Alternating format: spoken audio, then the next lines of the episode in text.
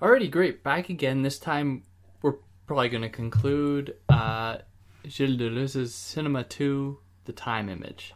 Um, and if you're tuning into this one without looking at the other ones or listening to the other ones, please go back and listen to at least part one and two of this one.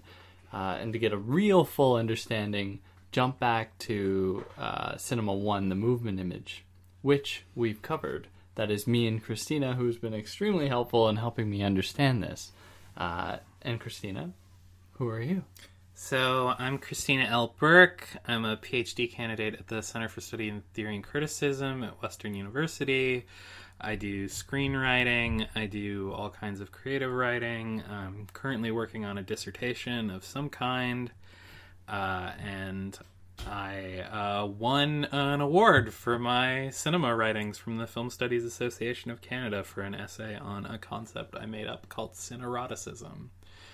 Uh, so yeah, I'm very familiar with film stuff, and Cinema 2 is, if you listen to the previous episodes, I called it my favorite book uh, next to William Faulkner's Light in August. So yeah, I feel like this book speaks to me in a certain way. Um, I'm maybe the one person equipped to understand all of it. Uh, yeah, because I'm not. So, so yeah. All right, great.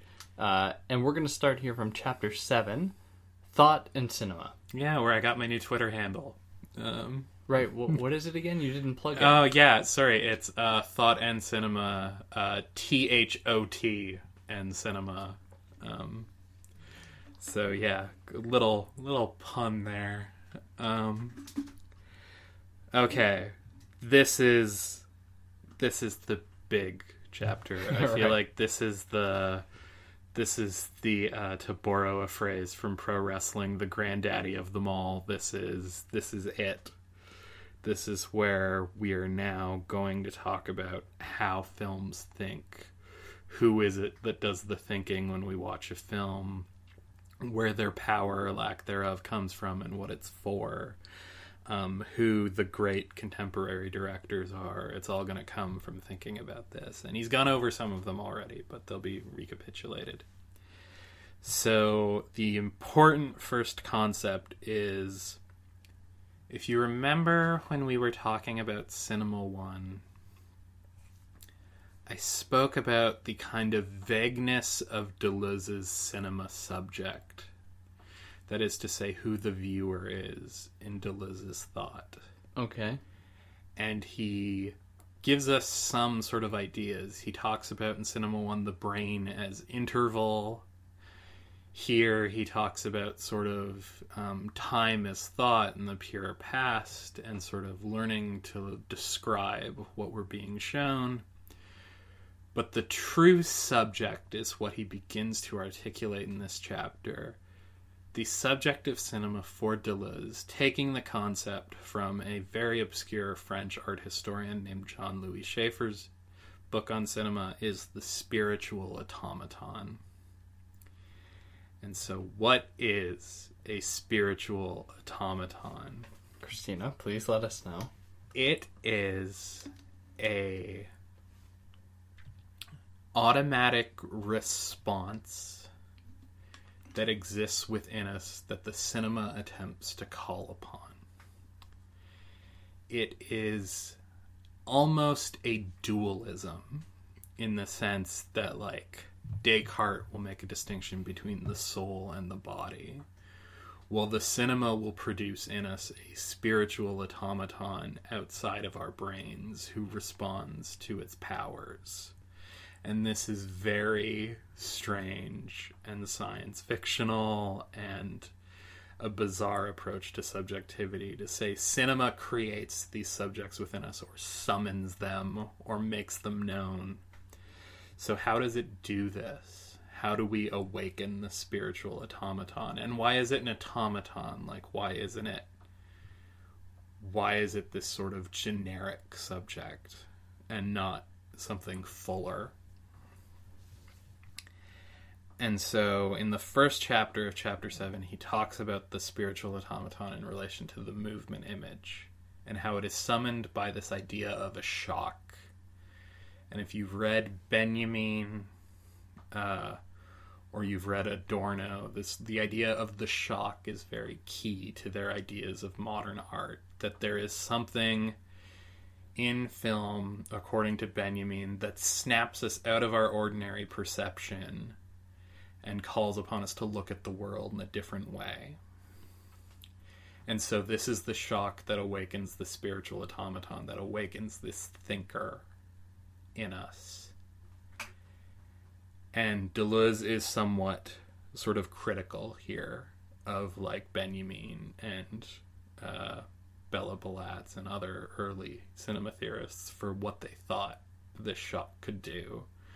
Because now we look back and go, it wasn't that transformative. It maybe changed their perception a little bit, but it didn't alter the course of history. It didn't liberate us. This shock. Um, nevertheless, Eisenstein was the one to really put this into theoretical practice. Like his ideas of the dialectics of cinema this spiral of man and nature over or man overcoming and emerging out of nature and conflict with nature. This is how he saw film as summoning you to think was with these moments of collision and these moments of shock that were made up of intellectual components.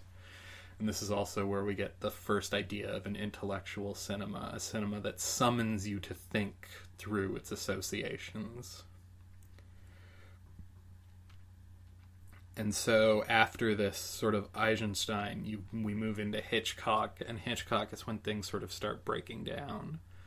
The shock goes away, and instead of shock, we have suspense. And so it's no longer a jolt that cinema provides, but kind of a tension. And this tension sort of inaugurates an era of reflection, but not not the reflection that will happen in the time image. It's still it's still subordinated to movement to action. Suspense pays off. We don't just linger in it indefinitely. If we did, then it would become a time image. So that's where the spiritual automaton emerges in the movement image, and it's tied to movement, and it's active, it's shocked into motion, it's brought to life. And so in the next section, he turns to an old Deleuze favorite for readers of the logic of sense, though he mentions him elsewhere, Antonin Artaud. And the idea that in the powerlessness of thought, the failure of thought, what thought cannot think, there is a greater power. And so, this is what the time image is going to do for us it asks us to surrender our ability to act in order so that we may go further and find new ways of looking at things.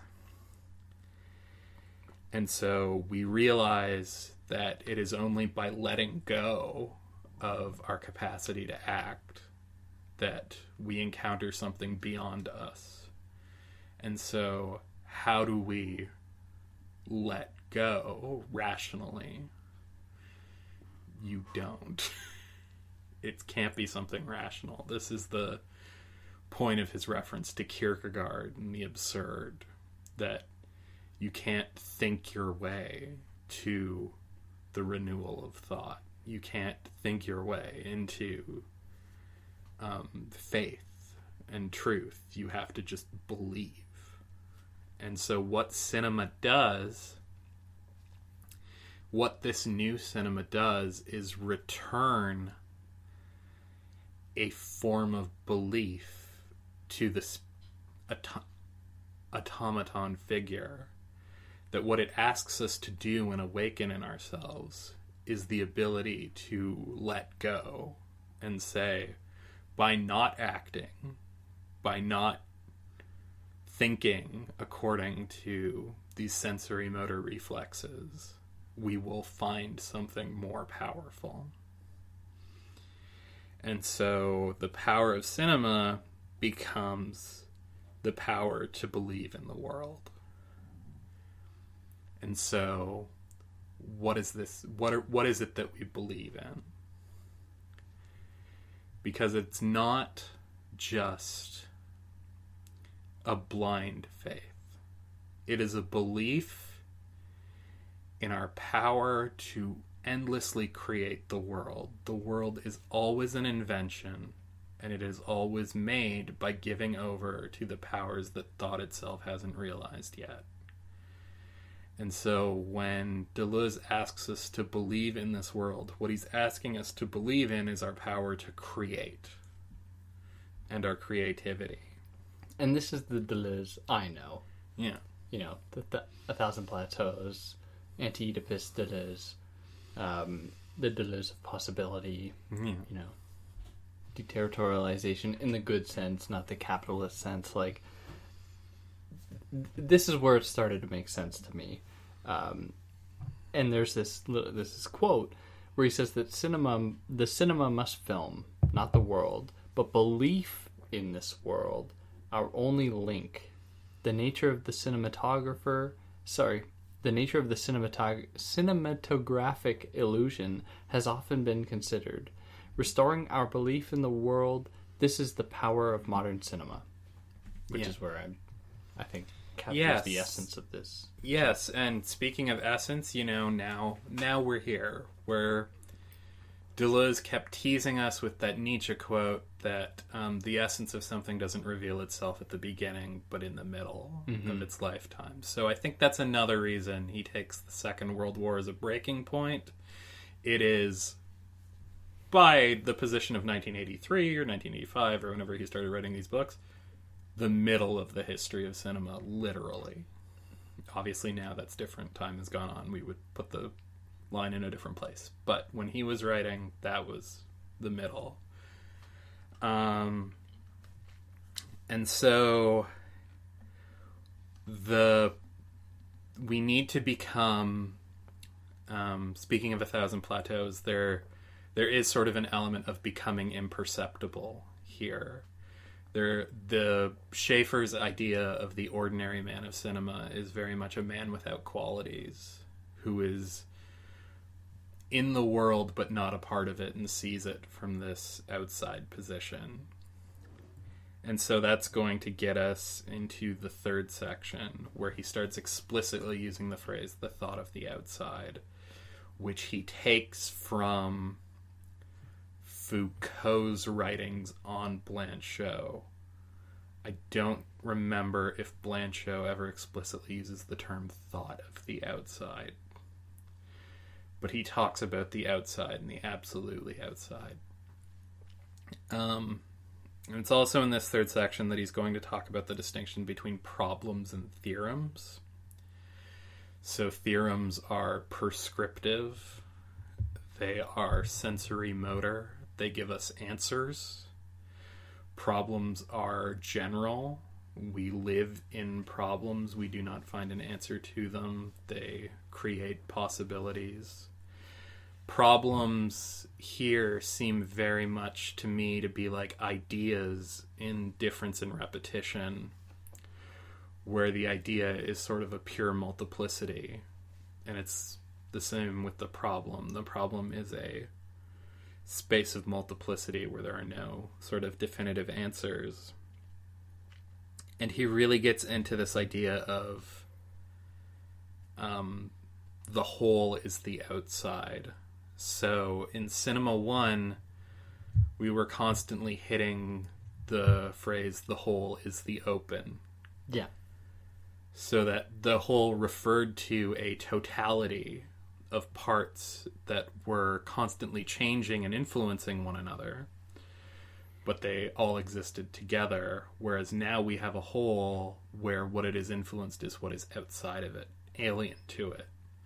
What makes it is not what's within it, but what is outside it. So, this is the unthought in thought, or the empower of thought, its ability to say, what is not a part of me I can accept it and bring it in and create something new. So now the whole produces newness. And one of the ways this outside is touched upon is through his idea of the interstice. And I'm going to be a little, uh, I'm going to toot my own horn. My entire MA thesis is about the idea of the interstice and how it relates to the work of Jean Luc Godard. And so, if you're interested, I'd recommend looking up Tracing the Interstice, uh, Godard, Deleuze, and the Future of Cinema. I could probably put a link Yeah, for it yeah. if um It has my uh, dead name on it, which I couldn't get changed, which is really unfortunate. But, Really? Yeah. Hmm. Um, nonetheless, I think uh, if you're interested just in the interstice as a concept and what it means, uh, I would recommend that. Um, and so he brings up Godard here as the sort of emblematic thinker of the interstice, because Godard famously began to incorporate black frames into his work, specifically in the 1970s. And so these were literally interstitial frames, interruptions, things of that nature. So, um, to answer a question from, I think it was the previous episode, who was the Deleuze of cinema? It's Right. Godard. Godard. Deleuze sees him and Godard as engaged in a very similar thing, especially when he talks about Godard's use of categories and how not only are the genres Godard slides between categories, but colors become categories, characters become categories, music becomes a category. It's always this shifting between all these different types of things and these endless reference that are pushed to their limit and collapsed and this is what Deleuze does. It's the same thing like with with these books themselves. He is taking all these films and pushing the idea of what cinema is to its limits wherever he can with his examples and he's trying to exhaust them and be like these are the concepts that come from them. So for Deleuze Del- or Deleuze's mirror image in cinema as he sees it is Godard. Of course, when someone asks Godard about Deleuze, he's going to say, I don't know, structuralists write badly.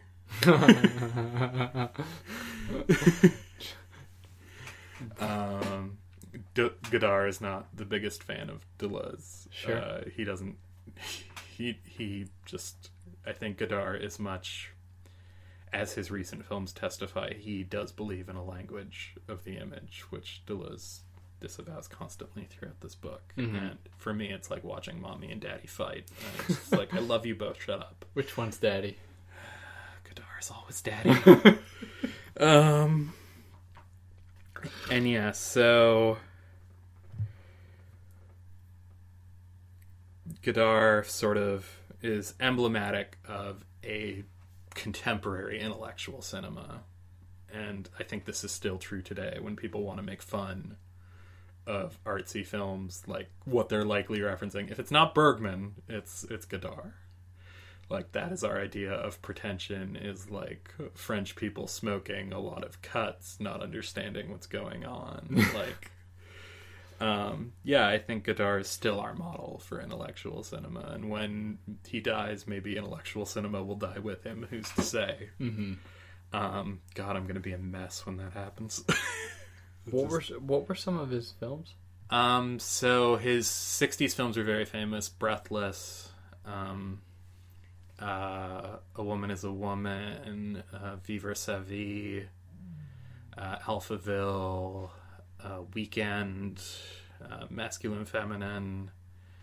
Um, these these are all tremendous films. I can't recommend enough. Uh, Pierrot Le Fou is very crucial to Deleuze's discussion, um, and it is really a turning point in Godard's early oeuvre. And then in the 70s, he made um, political films as part of the Ziga, Dziga Vertov group with uh, Jean Pierre Gorin.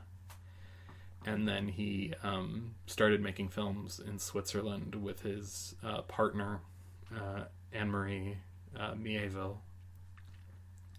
And then uh, he returned to France in the 80s, made some um, feature films that were very different from his 60s films because he he really undergoes a shift from using sort of like pop culture references and kind of like a pop art aesthetic to switching to more like uh, classical references and um, like more canon sort of aesthetics. And so people were very much like, "Oh, this is too too smart for me now." Those older films were fun. Why don't you make why don't you make movies like the old fun ones? And he just he's always going to do his own thing, and he's still making movies in Switzerland. Um, yeah, and he's he's still doing crazy interviews with Cahiers du Cinema where he talks about langage and uh, doesn't like traditional film reviews because they don't show you what happens between the images and Jesus. uh, Godard Godard is Godard he is You, uh, there's something to love about him because you're you're drawn to him. yeah uh, I really am uh, like a moth to a flame okay so chapter 8 Chapter eight: Cinema, Body, and Brain Thought. Yeah. Okay, so so we now we now know where our power for thinking is coming from. It's coming from our uh, what we don't think about, what we cannot think. So that means if we're going to think with the body, we are thinking with the body not in terms of what we can order it to do, but what it can become, the postures it can take on. The gest is the term he borrows from Brecht, a particular gesture, a tableau, a posture. Um, Deleuze has this really great essay on Beckett uh, in Essays Critical and Clinical. I think it's The Exhausted or something like that, where he No idea. He talks about these postures of fatigue and Beckett, and so these are also gests in the way that he talks about in cinema. And so he he has the quote from Spinoza: "We don't even know what a body can do." And it's because we tie it into these sensory motor mechanisms. So, what does the body become when it's sort of set loose to think for itself in a way? And so he talks about um, uh, John Cassavetes, an American director who did a lot of uh, improvisation in making his films. Um, he was very interested in postures, particularly that women take up. His close collaborator and long term partner, Gena Rowlands, was a huge part of that. She really shapes the Cassavetes oeuvre, but not her exclusively. He made other films without her. Um, similar principles um, because it's improvised, because it's so theatrical, but also because the stories are not. They're not about what the characters want, they're about the situations they find themselves in. They take up postures that are unfamiliar or strange. Um, and of course, he talks about new wave directors, and Godard is one of them. Godard gets placed with the cinema of the body, which I would maybe be like Godard's everything. Okay, body, brain, like. But yes, in in the early Godard films, and even in like slow motion, which Deleuze talks about, there is very much a sense of how are bodies organized, how are they being organized, what forces get to organize them, how do they resist. Um, and then finally, he talks a lot about Philippe Garrel, who is a very obscure figure. He started off making silent films in the 1960s as part of a film collective post 1968 called the Zanzibar Group, who were um, basically radical experimental filmmakers in their teens and early 20s who were trying to sort of like what is a new cinema? What can we make with the little things we have? And so Garrel's early works are these very strange films like Le Revelateur which is about a child walking down a hallway and there's images of him with his family and there's like familial conflict and Deleuze talks about like the Joseph Mary and the child imagery and it's a very strange cinema but it's a cinema that comes out of the new wave. I would say it's post new wave, um, but it is so fascinated by these gestures because it is silent. Because I'm not sure if they didn't have the budget to shoot in sound or they just didn't want to. Um, he has this film called The High Solitudes or Les Hautes Solitudes, and it is on the one hand a like silent documentary about Jean Seberg, this American actress who made her career in France after starring in Godard's Breathless. Um, and you can't tell if it's the most intrusive thing in the world because you just see her in these moments of total weakness and panic and mania. But it's so but you can always tell that like this is being crafted, this is being captured. Is she acting? Is she not? Like these gestures, these postures, like did Garrel capture her at her most vulnerable and took advantage of her wanting to stay relevant or was it that she welcomed him in and gave him this performance like we never know we're constantly moving between these things and as a result she creates these movements and these gestures and characters that are so strange and they serve no purpose whatsoever the film just captures her as she is or as she wants to appear it's not clear so I can see why Garrel is so important to this idea, even though in terms of like English language film reception, nobody knows who he is. Who wants to watch silent films made in the late '60s and early '70s? Like, yeah. okay, so the next section. Give me a brain then. um, so this is a new idea of thinking the brain.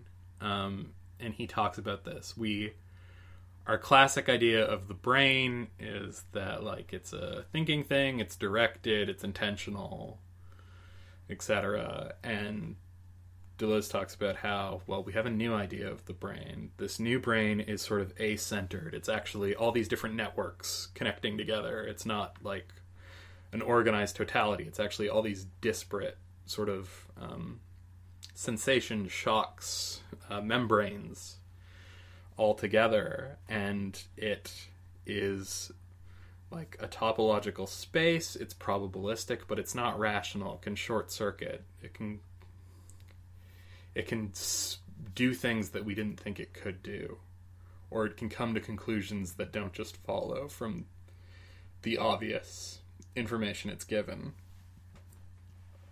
And so the two filmmakers he uses are Stanley Kubrick, um, who was probably welcome for you because you're like, I've seen Kubrick movies. I have seen Kubrick movies. I like Kubrick a lot. yeah, and did you recognize Kubrick and what he was saying? No or idea. just like, no, not a clue. He's talking Yeah. about. He's he doesn't even name Hal. He's like the the super the big the big computer. Oh yeah, you definitely forgot. You just forgot the name of it. It's like, yeah, but yeah, no, I, I like Kubrick. So Yeah, so this we see this in Kubrick and uh, Resnais. Um, Resnais, especially, is the example he really goes in on of these thinking spaces where different possibilities are taken into consideration. Um, I'm trying to think of. So in Resnais's film My American Uncle, it starts off with an explanation by this. I think he's like a neuroscientist, but he's talking about rats and how rats are determined by these courses of like patterns in their brain. And then the story is actually about these three people and it compares them to the rats and like the way they respond to things. So it's very much like this kind of funny um, but also like sort of film about like probabilities and chance and time and how things work out and what someone could be if like one thing went just a little bit differently. And so this kind of way of framing things for Deleuze is very much like this is this is the contemporary idea of the brain. It's not something complete in itself. It has to take in all these possibilities and is shaped by what is outside it. Um, different from the body, which is, you know, about posture, the brain is about probability. I think. So, in the last section, he starts talking about um, sort of third world cinema and minor languages. I don't know if you've read the Kafka book. No, Guattari no, I haven't. wrote. No, neither have I. Um, but that's where they come up with the idea of sort of the minor and minor languages.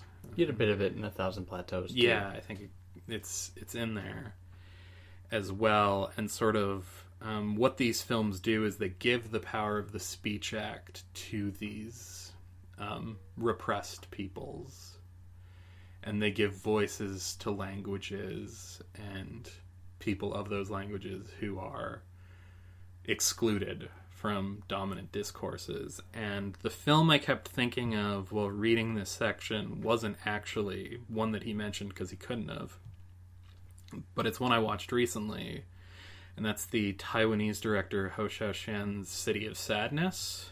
I haven't seen it. So, City of Sadness takes place immediately after the Second World War and during um, the Communist Revolution in China, where the uh, Chinese government under Chiang Kai shek retreats to Taiwan and sort of occupies uh, Taiwan. And so Taiwan falls under martial law. And throughout the film, there is this sense that the Taiwanese people who existed before occupation by the Chinese, who were occupied by the Japanese, and who also speak their own languages, um, are. We see a history kind of of their erasure, but also of their resistance. The film itself is an act of resistance by depicting this event. So there are all these competing languages in the film. There's Japanese, there's Chinese, and then there's Taiwanese. And so, by displaying this sort of historical silencing, Hou brings life to Taiwanese culture and its place as a minor culture between two sort of imperial powers in Japan and China. Um, and I think it's very similar to the way Deleuze and Guattari talk about not only Kafka but also Beckett as a Irish writer or Joyce, sort of trying to respond between English and French and trying to find a place there for himself out of those languages. So I think City of Sadness is a really interesting example. But the films Deleuze talks about too, the African films of um, specifically the Senegalese films of Ousmane Sembène, um, the Brazilian films of Glauber Rocha, these films also do these also do these things in different ways. Like Sembène's films tend to be comedies. Rocha made God, they're like half Western, half musicals. They're uh, they're astounding to look at, and it's like, why aren't these films like restored and available? Like, this is an incredible example of Brazilian cinema. Like, I don't. But anyway, that's beside the point. And he also talks about Perrault and the Quebecois again Mhm. here. So, speaking of speaking, chapter nine Chapter 9 is The going. Components of the Image. yeah, this is going to be all about talking. I'm glad I've been able to participate by saying out the chapter titles. Hmm. To reiterate, uh, I'm a noob, but it's ironic because my undergrad was technically in film, or at least that was a part of it.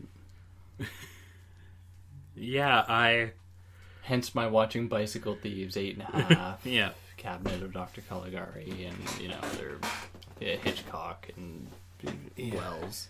Yeah, my undergrad was uh, definitely film based as well, but I was in what I've come to learn was a very strange film program because they paired us with art history. Most film programs these days seem to be paired with English. Yeah, that's what I was. I was English. So, so I feel like I got this interesting perspective where I was viewing film more in relation to painting and the plastic arts and not so much in relation to literature. So I never I never necessarily put the storytelling always first.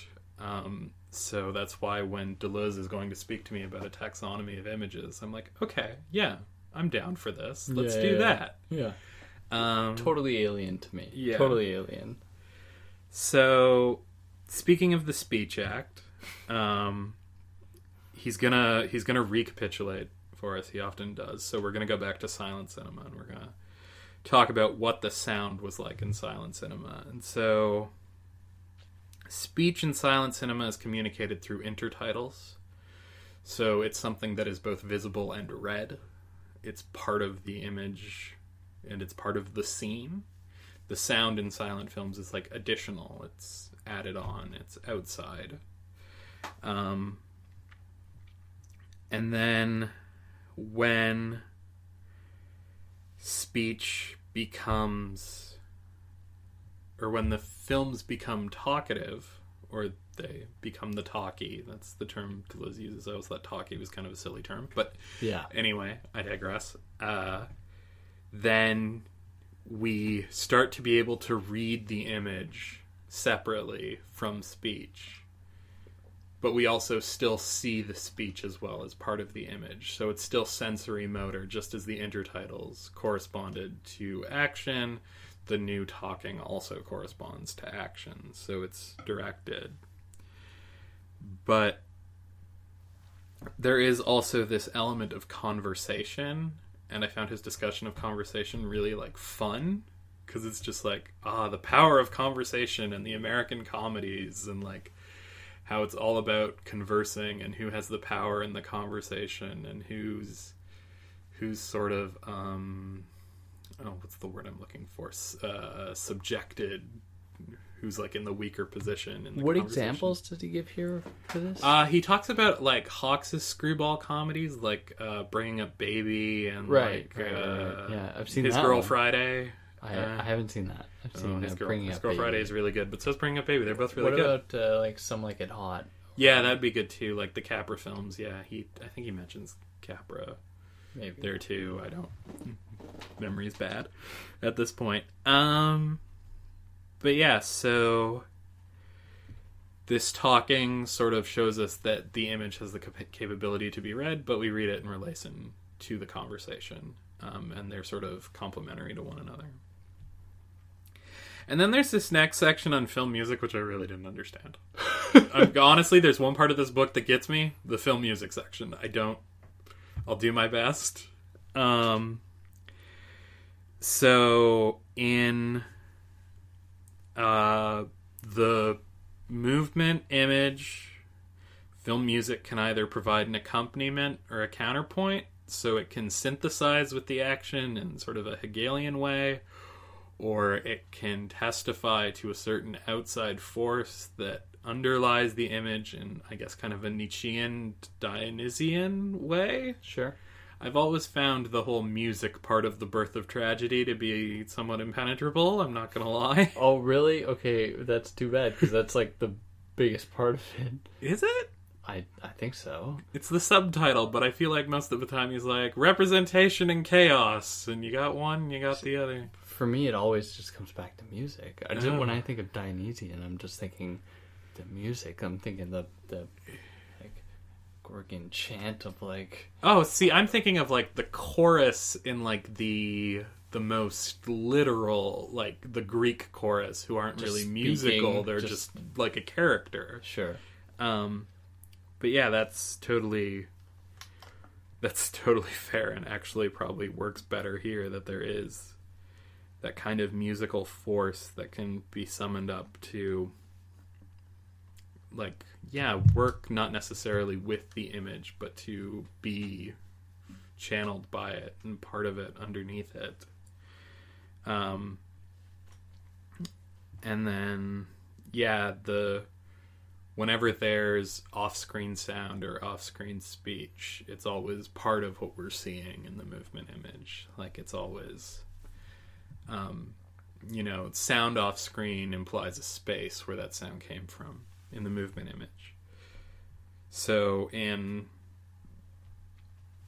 the time image sound and image are going to separate And so we're finally at Son signs.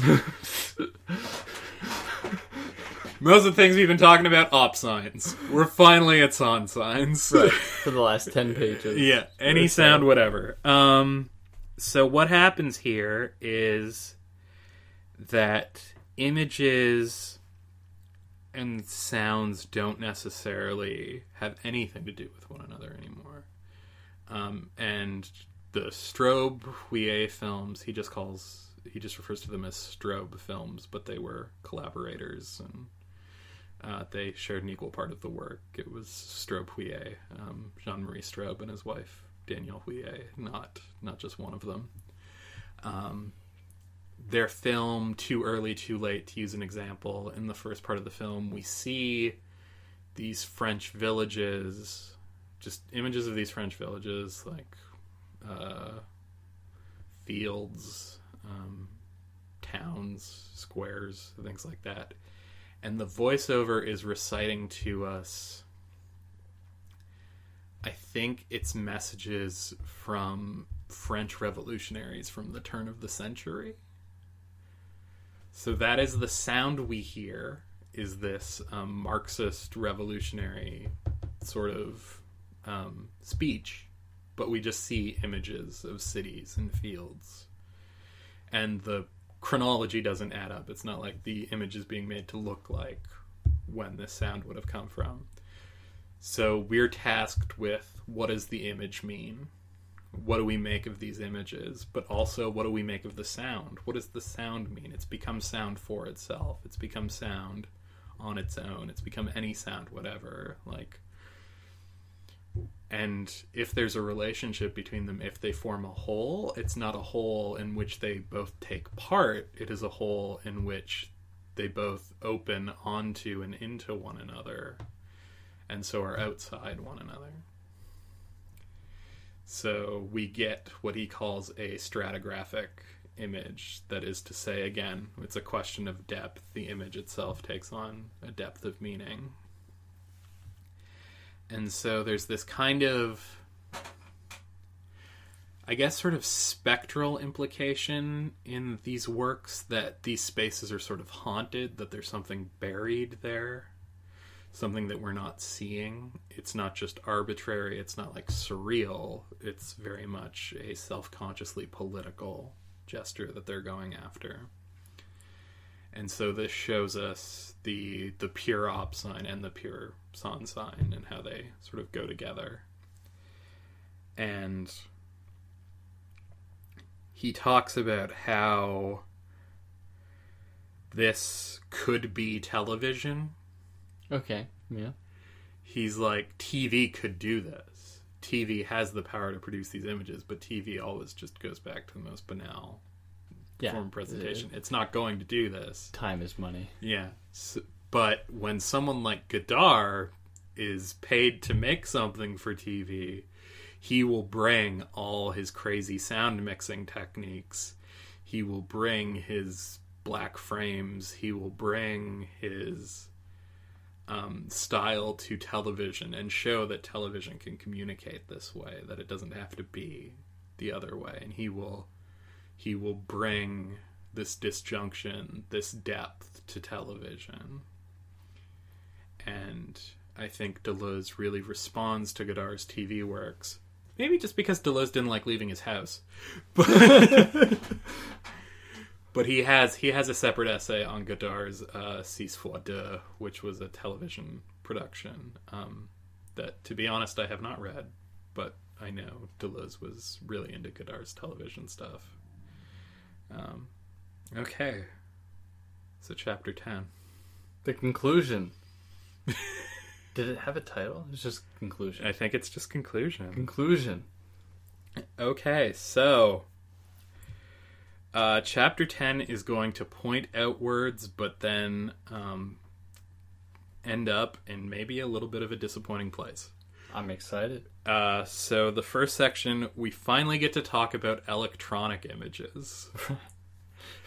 and I vastly prefer the concept of the electronic image to the digital image because electronic images encapsulate both television and computers, whether analog or digital, in a way that I think makes sense and in a way that keeps film separate.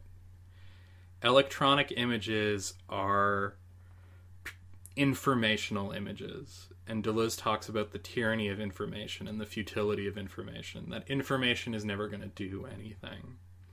And what we have is too much information. And this is going to be a big part of Deleuze's later politics when he writes the postscript on societies of control. He's speaking about the glut of information and how contemporary society, writing in the late 1980s, early 1990s, is about who has access to what information. And largely, our society has just become a hyper accelerated version of this. I think, anyway. It's still all about information. It's about who can buy information, who can sell information, the best ways to gather information, how to make everyone constantly produce information all the time. Like, it's never about really being creative, it's just about adding to this endless counting machine that's going to use it to sell you shampoo or give you a code to get a discount on um, a food order or Right. something like that. Like information has completely um, taken over our lives, and like, what is the crisis of fake news if not a crisis of quote unquote bad information? But all information, it's the reason we can't tell the difference between fake news and real news is because it's just all at the same level of the informatic. like it's and that's that's where the real crisis lies is how do we produce something more powerful than information Yeah, well, in in in Baudrillard's words, he's like, if we were to get at the heart of it, we must renounce information itself, yeah. Which is the they're all saying the same shit, but yeah. Yeah i think there's there's certainly a sympathy um there. And what interests me is i think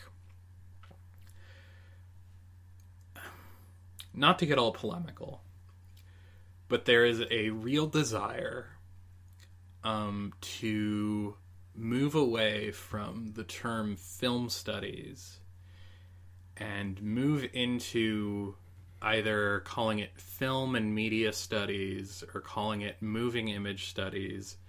And I don't mean to offend you as a media studies person, but I don't think films are electronic images.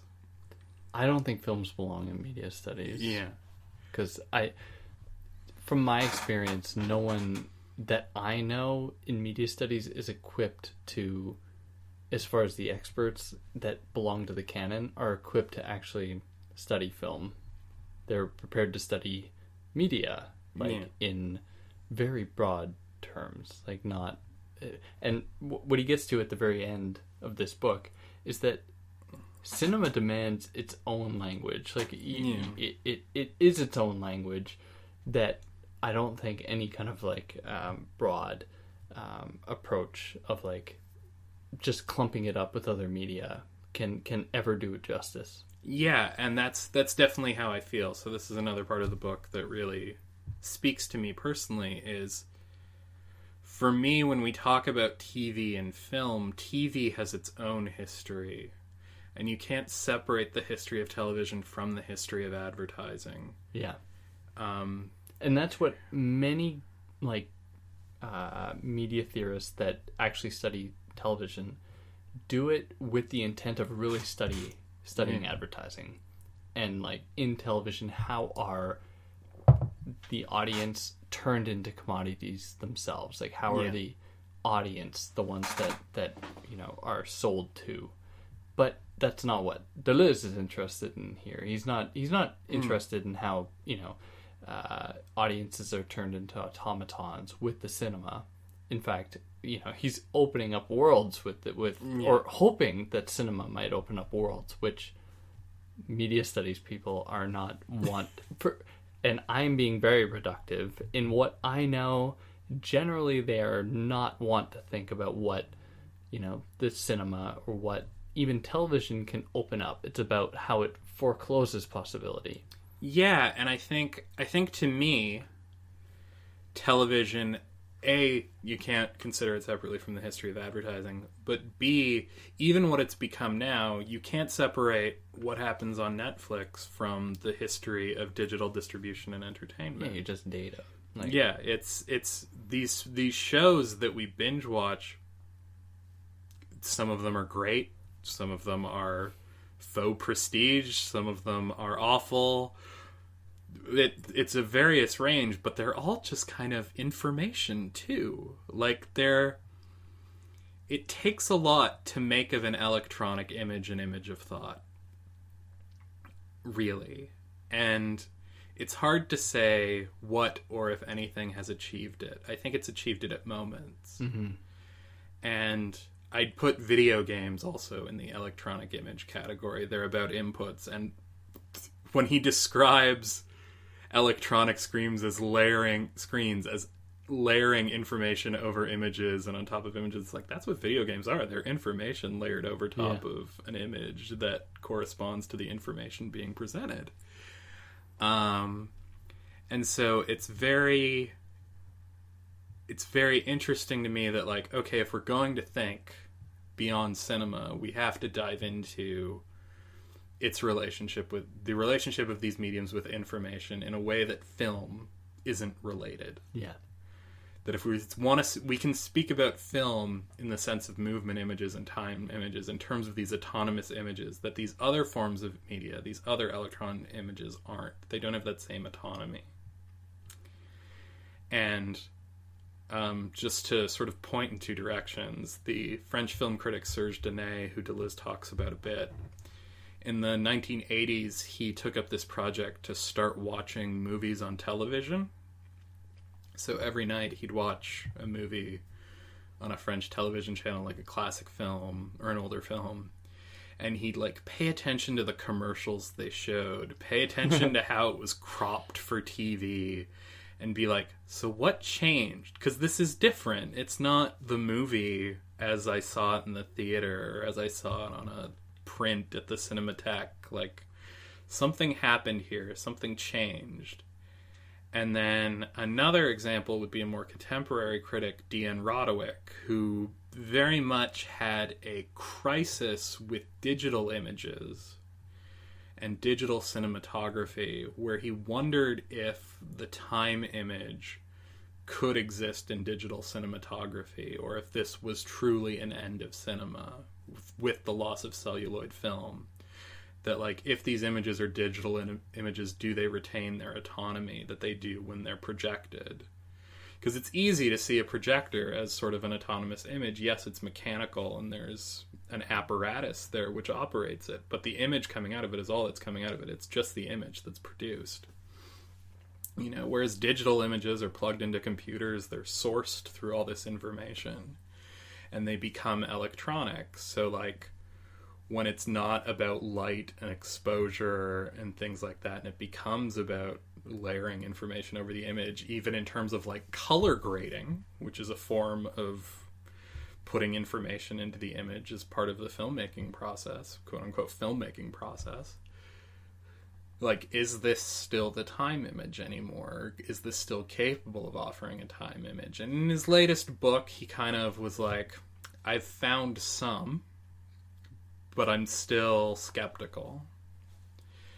And so this really points towards a sort of thing that um, a lot of people in film studies don't like to think about, which is is what we want to do even still possible, or um, like how do we frame what we do? Because I something that's always driven me nuts in the first year film classes I've TA'd is um, we'll have like our lecture hall where we screen the movie and the professor will say something like make sure you show up to the screenings because this is a more authentic experience. And i just sit there and i think no it isn't.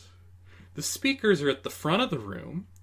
You're, we're playing it on a dvd player. It's just blown up by an old projector that can't even do 1080p like this is I'm sorry, this is not an authentic experience. It's a completely electronic one. Like Yeah. people watching it on their computers are not having a different experience than people watching in the lecture hall. The only people who would have a different experience is if they went and watched a 35 or 16 millimeter print of the movie. Mhm.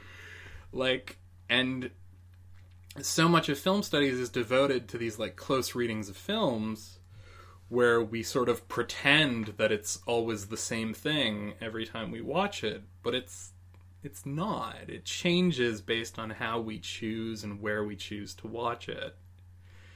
And so like I'm not saying that you have to see a movie in 35 millimeter to claim you've really seen the movie. That's not what I'm saying.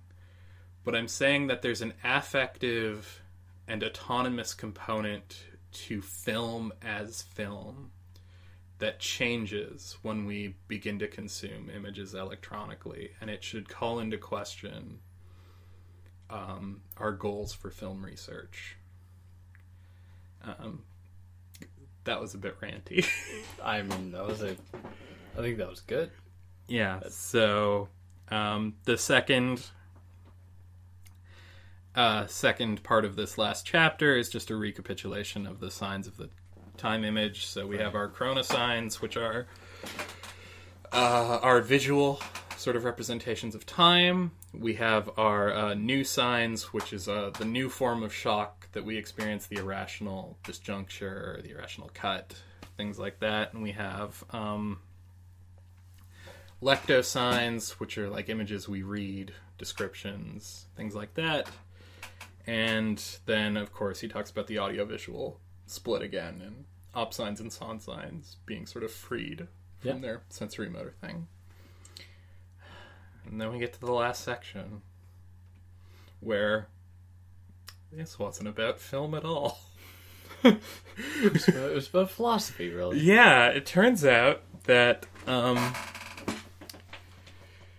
uh, the real question is not whether we can produce explanations for the cinema, but what the cinema can do for thought Yeah. and how it can change the way we think about certain things.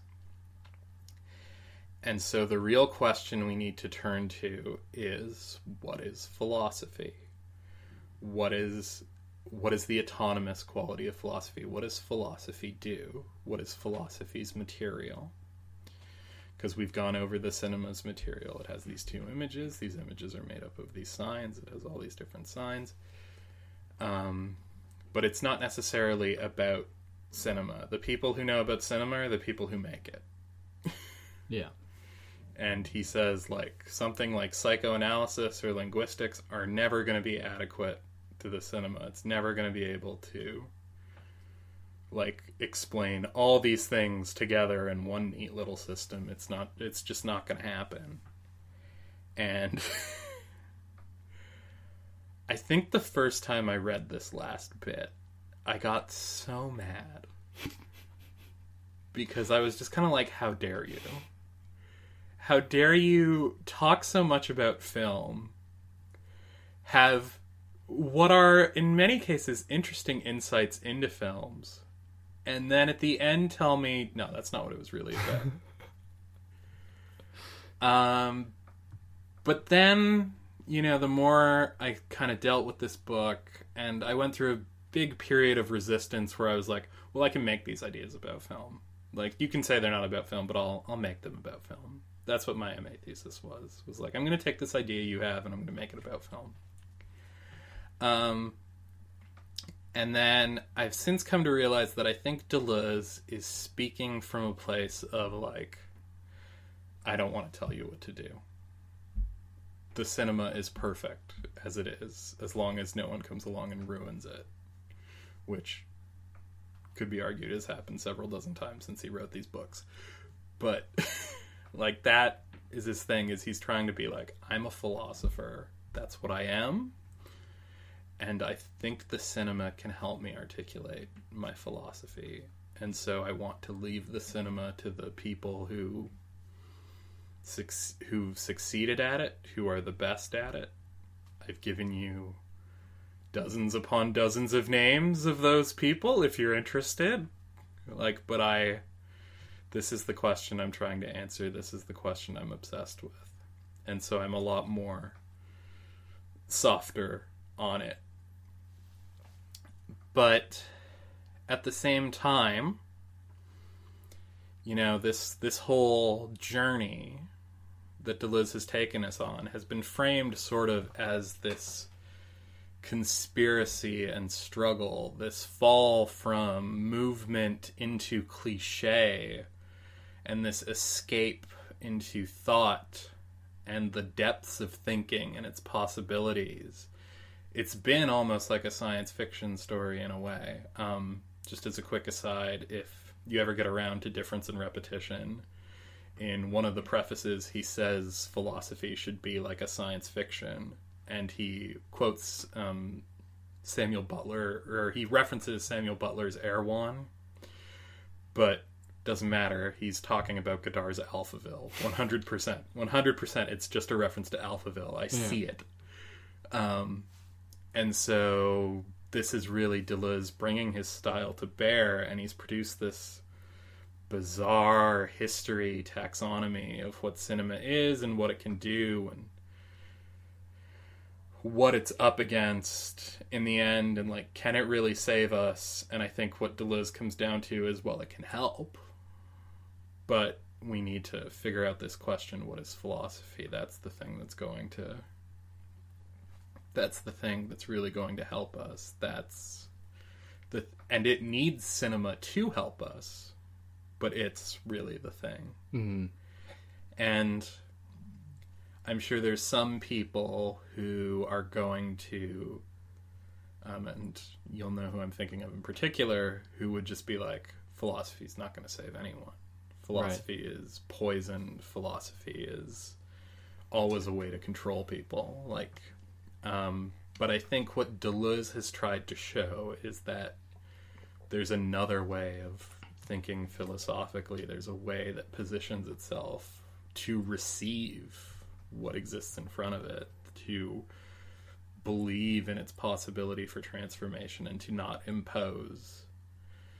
And I think it really is a kind of um, both uh, powerful, sort of like creative liberation, but it's one that's not going to be finished. It's going to keep asking questions. Um, and this is really like uh, uh, I compared Deleuze's cinema books to a Jacques Rivette film. Um, just to review, he makes uh, movies that average around three hours in length. He makes very long films. There's usually some kind of conspiracy in them. Um, and one of my favorite of his films that I watched on my birthday this year is called uh, Céline and Julie Go Boating, um, which is about this woman who uh, is sitting in the park one day when a magician runs past her and drops her scarf. So she tries to return it, and these two women sort of end up bonding together. And they discover this haunted house that's trapped in the past. And so both of them try and go into this house, and they end up caught in these horrible, tragic circumstances and then are spat out again afterwards and then they eventually realize that it's up to them to sort of actively enter into the past under their own control and change what happened there and rescue this girl. It's very dramatic. It's hilarious. It's queer as hell. It's an amazing film. Funny. Um, God, I just love it so much. But the the way it ends is well, they actually go boating, and then um, it's reversed. Now the magician sees the girl from the beginning walk by and drop her scarf and goes to pick it up and chase her down. So we've just come out the other side. So with the cinema books, we started off what is cinema? What are our concepts? What does it do? And we did philosophy to try and explain cinema. And now at the end, what is philosophy? Right. let's go chase that down and see what happens. And do we need to revert to cinema to, to understand that now? Its concepts will help. Well, shit. Yeah, and that's that's the cinema book. I think that was a pretty good way to conclude that. Uh, I like a big finish. I that was a, that was a big finish. Um, yeah. Anything else? Oh my gosh, I'll plug my stuff one more time. Yeah. Uh, at Thought and Cinema on Twitter, T H O T. Um, at Cello Burke, uh, cello like the instrument, B U R K E on Instagram. I'm blocked, but send me a request. I'll let you in. It'll be fine. Um, you can look at pictures of my parents' cat, and uh, I don't know, maybe I'll put a selfie on there occasionally. But those are all on Twitter. Just follow me on Twitter. Um, And I'll link those in the Yeah. descriptions. So Yeah, and uh, God, who knows? I think um, my cineroticism essay might end up getting published in the Film Studies Journal of Canada, the Canadian Journal of Film and Media Studies. That's what it's called. Yeah, so if you're interested, uh, if you follow me on Twitter, I'll link to that when it's available. yeah, whenever it's it. available, I'll put it on the on these episodes in the the last movement image ones. Yeah, I can, uh, I can add that. So yeah, um, if people want to check out my work, it's not necessarily as uh, flashy as this stuff, but it's um, similar. I write, I write about films and uh, sort of aesthetics of indiscernibility, um, and uh, a little bit of trans feminism sprinkled in, uh, just for good measure. Yeah, this was fun. I'm I, I'm more appreciative that you came and explained this stuff to me uh, than it was probably fun for you. Um, but yeah, for those that made it this far, thank you for listening, uh, and tune in next week for whatever else I have coming down the pipes. Take care.